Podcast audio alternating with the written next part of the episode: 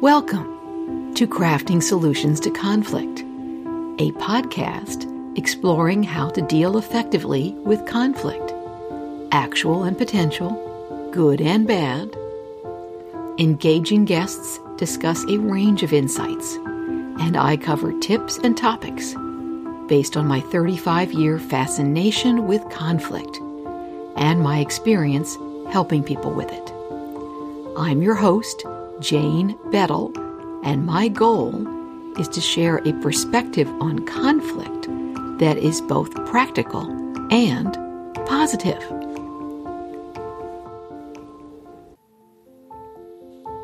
My guest today is Dr. Jennifer Goldman Wetzler.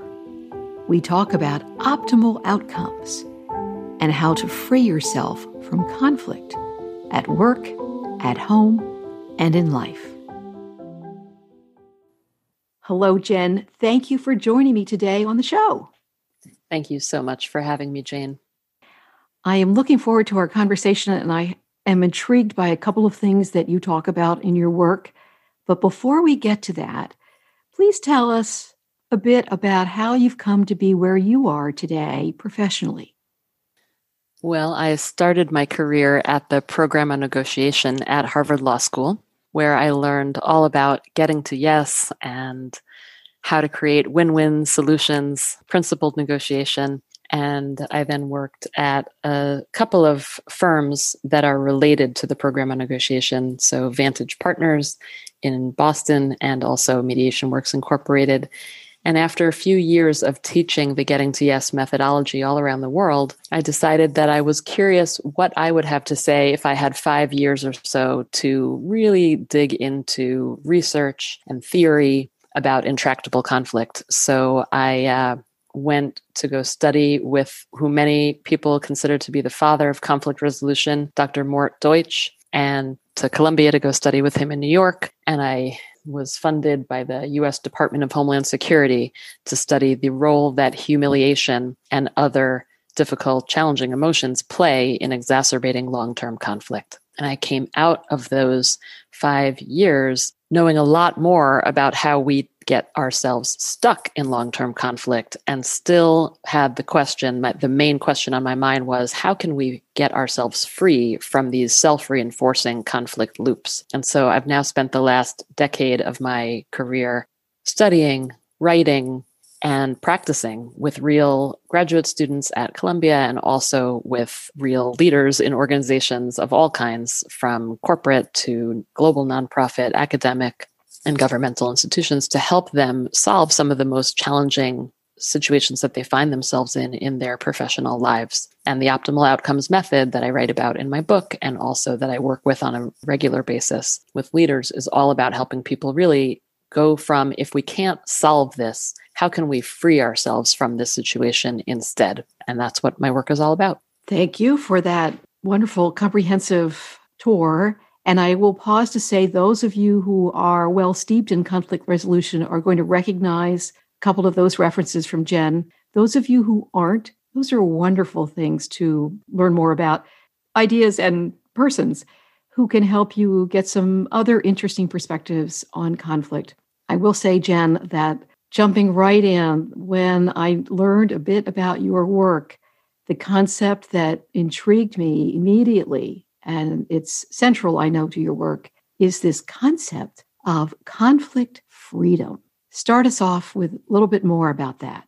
Well, to understand conflict freedom, I think we need to understand a, just a little bit about conflict resolution. So, we've been in the last 40 years, close to now 50 years, in a real phase of the understanding that we can use principled win win negotiation skills to resolve conflict. And we've seen this happen on the international stage, the national conversation, in organizational settings, in community settings, even in the bedroom, you know, in families' homes, people using these amazing tools to resolve conflicts that are difficult. And I myself, as I told you, had started off my career teaching that methodology. And it works really well until it doesn't. Mm-hmm.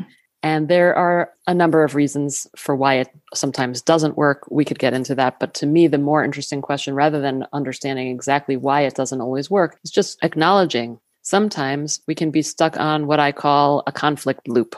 Yes. And that is what Mort Deutsch pointed out in his research in the early 1970s that conflict often leads to more conflict. Usually it does. It leads to more conflict. And when we find ourselves stuck on that conflict loop, going around and around, having the same fight in different ways over and over and over again, whether it's about the dirty dishes left in the sink or whether it's about, you know, the barking dog and the neighbor or something on a more global scale, Black Lives Matter movement or All Lives Matter, and kind of finding ourselves going back and forth on these issues, it's time to stop and take a pause and ask ourselves rather than trying to resolve something that has really shown itself to be unresolvable, how could we free ourselves instead? And the one sentence answer is simply do something different than you've done before, take pattern breaking mm-hmm. action. Yeah. Well, I want to go back to something that you said. It just strikes me as confounding. If this idea, is it fair to call him one of your mentors? Yes. Mort? Absolutely if he was finding this data way back in the 70s, why is it taking us so long to appreciate and acknowledge it? Well, I think for a long time, what the amazing thing that came out of that research was he said conflict tends to lead to more conflict. Right. Cooperation tends to lead to more cooperation. So I think the work that came out of that was well, then how can we cooperate more effectively mm-hmm. with each other? What are the conditions under which cooperation is going to happen? How do we help people cooperate with each other more effectively? But nobody really did look at the question, as far as I know, how do we go from that conflict loop over to the cooperation loop when we're stuck on that conflict loop? Right. So I think that's where the conversation about conflict resolution just kind of has self reinforced itself all, all of these years that there's assumptions baked into that, right? That right. we that conflict is ultimately resolvable. And I right. guess what I'm questioning is that assumption. I'm yeah. saying it's not always resolvable, not in my experience anyway. Right. Yeah. And so, you know, my work is to bring a different set of vocabulary to this conversation so that we can acknowledge it's not always resolvable. And in that case, there is something else you can do, which is free yourself from that self reinforcing conflict loop so that you get off that merry-go-round and stop going around and around and around. And it's actually not that complex to do. It actually is a pretty simple move you can make. And then, of course, it takes ongoing work, but it's not that complex. Well, tell us about this move. I await with bated breath. This sounds very, very positive. I love positive when we're talking about conflict. Yeah. Well, the basic idea is whatever you've been doing, first of all, you've got to acknowledge what you've been doing. And I talk about four classic conflict habits. So, first, acknowledge which one of these four habits is the one that I've been using, and which one of these four habits is the one that other people involved in my situation have been using. So we can yes. identify what's the pattern we've gotten stuck in with each other. So if my if I know that my default conflict habit is blame others, which in my case it happens to be, and I have a sense that your conflict habit or you and I have talked about it and you've taken there's a quiz online people can take to find out what is your conflict habit. So if I if we know that your conflict habit is shut down, mm-hmm then we can see that we're stuck in a blame shutdown loop. I blame you, you go away and hide and shut down until you, you know, the next time we have our, our next conversation, I blame you, you go away and shut down. This is a very inefficient process we've got, in, that, but it keeps us stuck in this loop. Yeah. So, how can I break free from this loop? I can't, there's nothing I can ask you to do because I don't control you, but I do have control over myself. So, the simple shift here is to ask myself, what can I do to free myself from this pattern? Simply do something different than mm-hmm. I've been doing before. Well, I see I've been doing the same thing over and over and over again. I've been blaming you. Well, what else could I do? Basically, not blame you. I could do almost anything else as long as it's basically a constructive thing to do. Mm-hmm. And Lots it will options. help shift. Exactly. It will help shift that pattern. It will break break the pattern. It's partly just the fact that you need to break what has been happening. And then, in, in a sense, it's a one two of break the pattern and then move on to something else. Right. So it's simple to begin. And I will say what, what I then talk about is a pattern breaking path. So once we break the pattern, that's great. But the problem that comes up immediately that we'll notice is that because the pull on a conflict loop is so strong, we usually need something else to help us break free completely from the loop.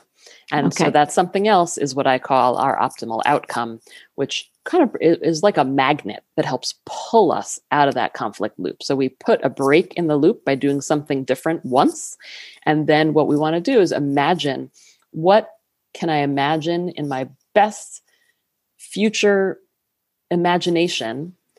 What would I like to have happen in this situation? Taking into account the reality of the other people that I'm facing, who they are with all their strengths and their limitations, who I am with all my own strengths and limitations, and any uh, boundaries in the situation or constraints in the situation. So, taking into account the reality we're facing, but also what's the best thing I can imagine happening here, that will also help pull us out of the loop.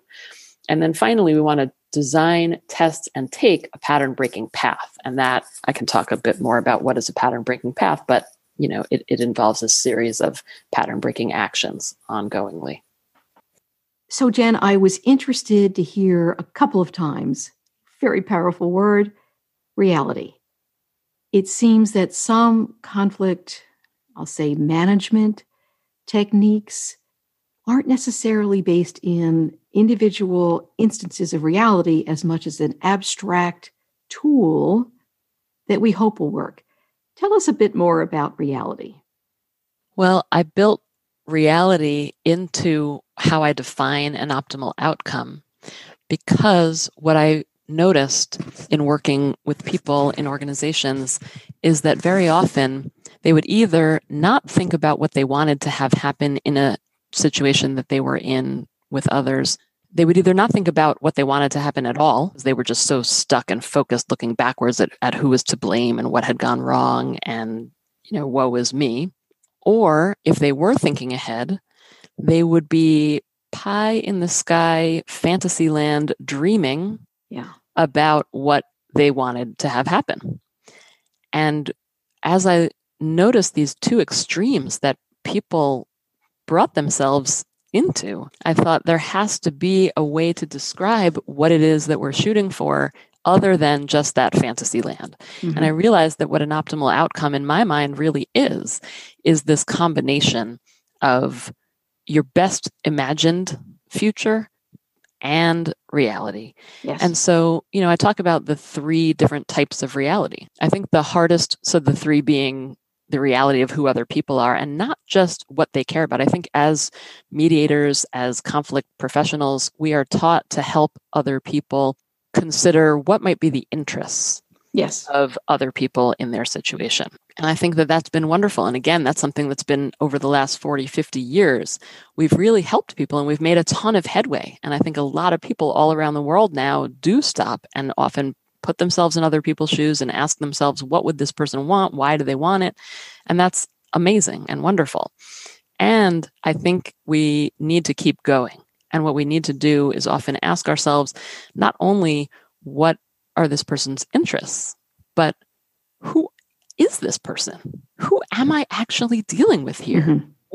Strengths does this person bring to the table? And what limitations does this person have? I just got off, I was telling you, I just got off a call doing a mediation with a couple of founders of a company that's about to go public. And in that conversation, uh, I'm doing one on one conversations with each of them. In one of the one on one conversations, I said, I want to stop and just ask you tell me more about what's the reality of who you're dealing with in this other person. Yes. What do you know about his strengths?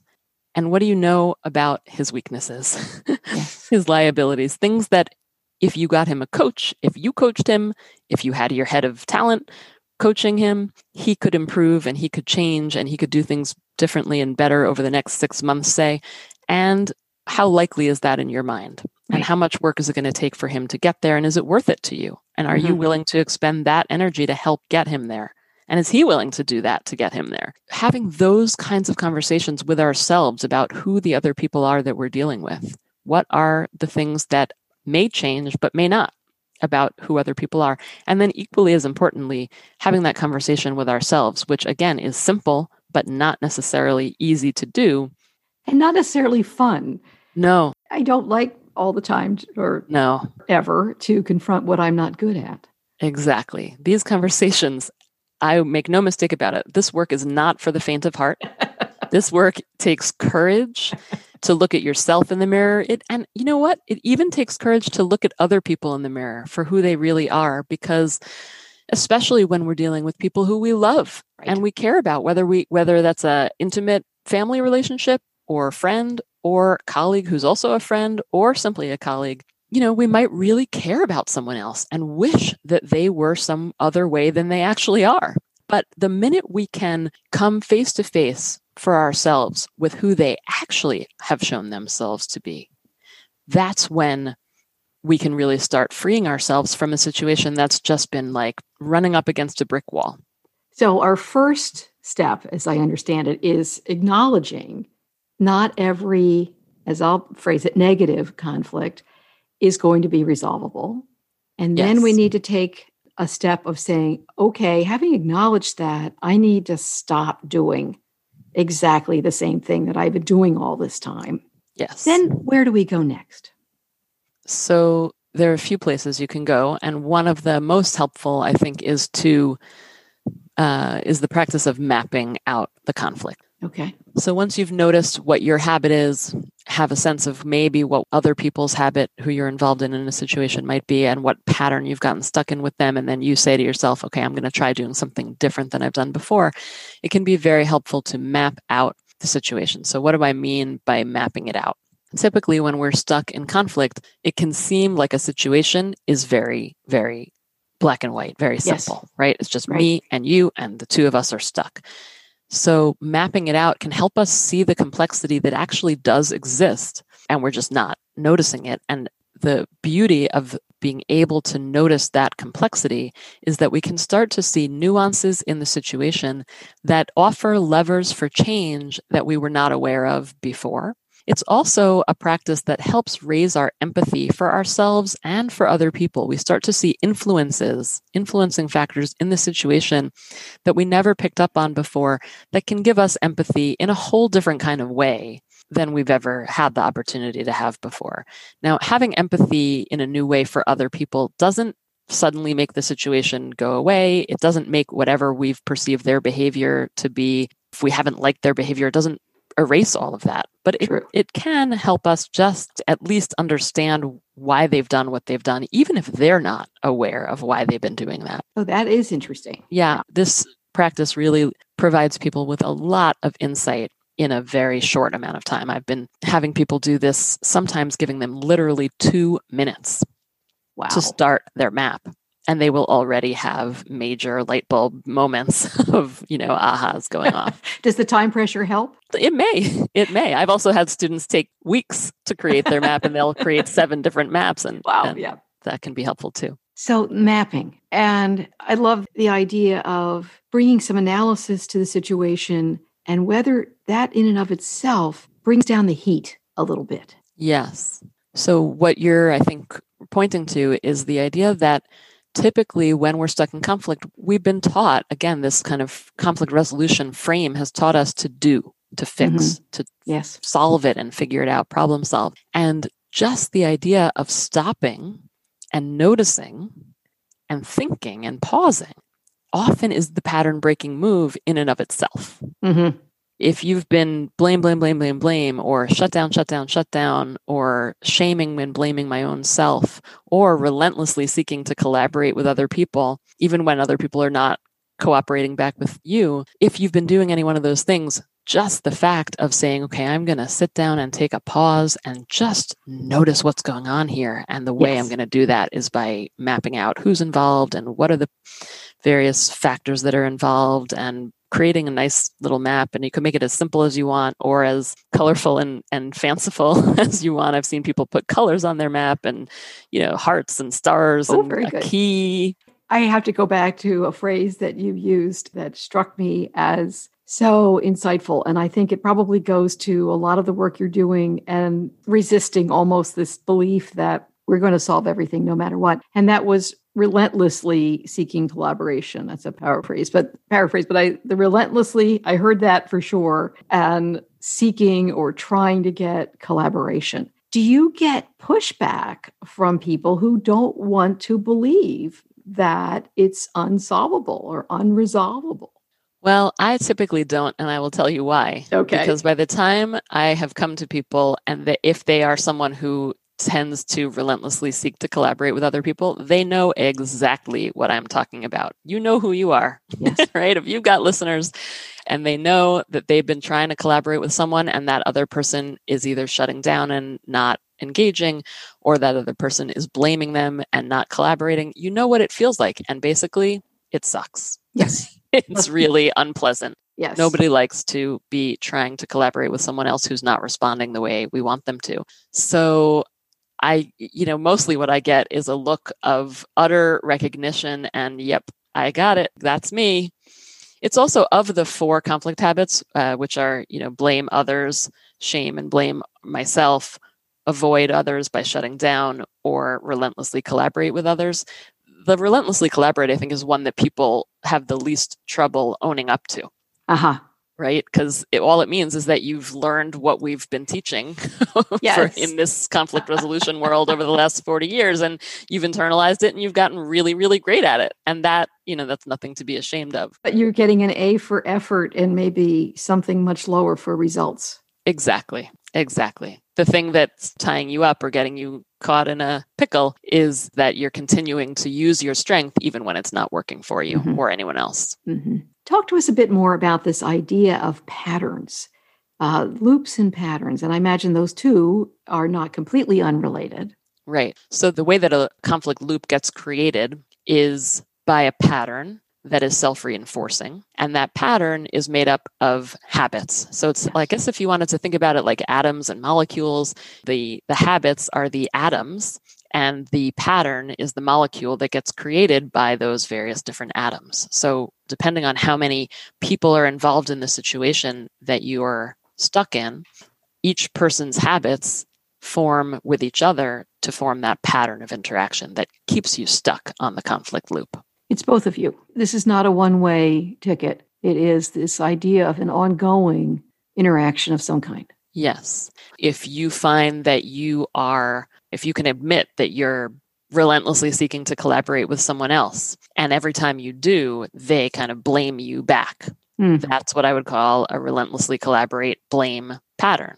Or if you find you're relentlessly collaborating with someone and they shut down, so you don't ever get the answer that you need or that you're looking for, they kind of avoid, avoid, avoid. So then you're stuck in a relentlessly collaborate shutdown pattern. And just noticing, like we were talking about before, just noticing the pattern is helpful in and of itself. Just the stopping and the pausing and the noticing can be a pattern breaking act. Oh, like, for okay. example, if you've tended to relentlessly collaborate, if you're the one relentlessly collaborating and you suddenly don't follow up your last conversation by offering someone option A, B, and C and D, it'll shock them right? Yes. They will be like, Where is my friend? Where is this person? Why are they not offering me options D, E, and F today? Absolutely. Right. And that jolts them out of the conflict loop as well in a really helpful way. Yes. I'm reminded of a situation quite a long time ago involving a family which had a shared asset of some value and also potential liability. And one person had been shouldering everything for years. And the most important thing I think that came out of our mediation was that this person said, I'm done.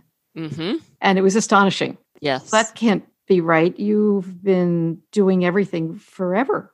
Right. be right. Let me ask you, Jen, is it possible or common for one person to have more than one default approach, as in, this is how I always start out interacting with this person or this type of person? And I have a different way of being with someone. I don't know if it's a different relationship, it's a different rank, it's a different part of my life, or do we tend to have just one way that's us? It's such a great question. And here's what I'll say. My experience and the data that I've collected does show we typically have one default conflict uh-huh. habit and that that can be hard for us to admit to ourselves because we might like to think that when we're out in the world we might act differently than we're at home or we might like to think vice versa. And i will say uh, well first of all we know context matters. Right. So i know my default conflict habit, like I told you, is blame. I'm much more likely, however, to get caught up in a pattern where I'm doing the blaming in a family relationship than I am in a professional one. Right. But if I'm really honest with myself, I'll see that I'm doing the blaming. I may not be speaking the blame when I'm in a professional context, but in my head, that blame might be going on. So it might, Pretty powerful. come out in different ways. Uh, and I talk about that in the book. The context does matter. And when people get really honest with themselves, you'll start to see that your default will show up wherever you are because you're you're you wherever Yes. you go in the world. It is true that context matters. Fascinating. And thank you for mentioning the book. We've just been able to skim the surface of what you have to say there. And I would ask you to tell listeners where they can learn more about you, contact you, find out more about the book. Sure. OptimalOutcomesBook.com. You can find everything you need about the book. And then if you go to optimaloutcomesbook.com slash resources, you'll find free PDFs that go along with each of the eight practices in the book. And they're worksheets basically to help you map out the conflict. There's some really cool online mapping software or a template to help you imagine your optimal outcome. So lots of fun free stuff on there. Oh, grand. I think that sounds like a wonderful place for all of us to explore. Thank you again, Jen. It's been a lot of fun talking with you. Thank you so much, Jane, for having me. Thank you for listening. If you enjoy the Crafting Solutions to Conflict podcast, please share it, leave a rating or review, subscribe through one of the major apps. For anyone new to podcasts, here's something you may not know subscribing is free. You can also find the show at craftingsolutionstoconflict.com. Comments or ideas? Let me know. Until next time, I'm Jane Bettle.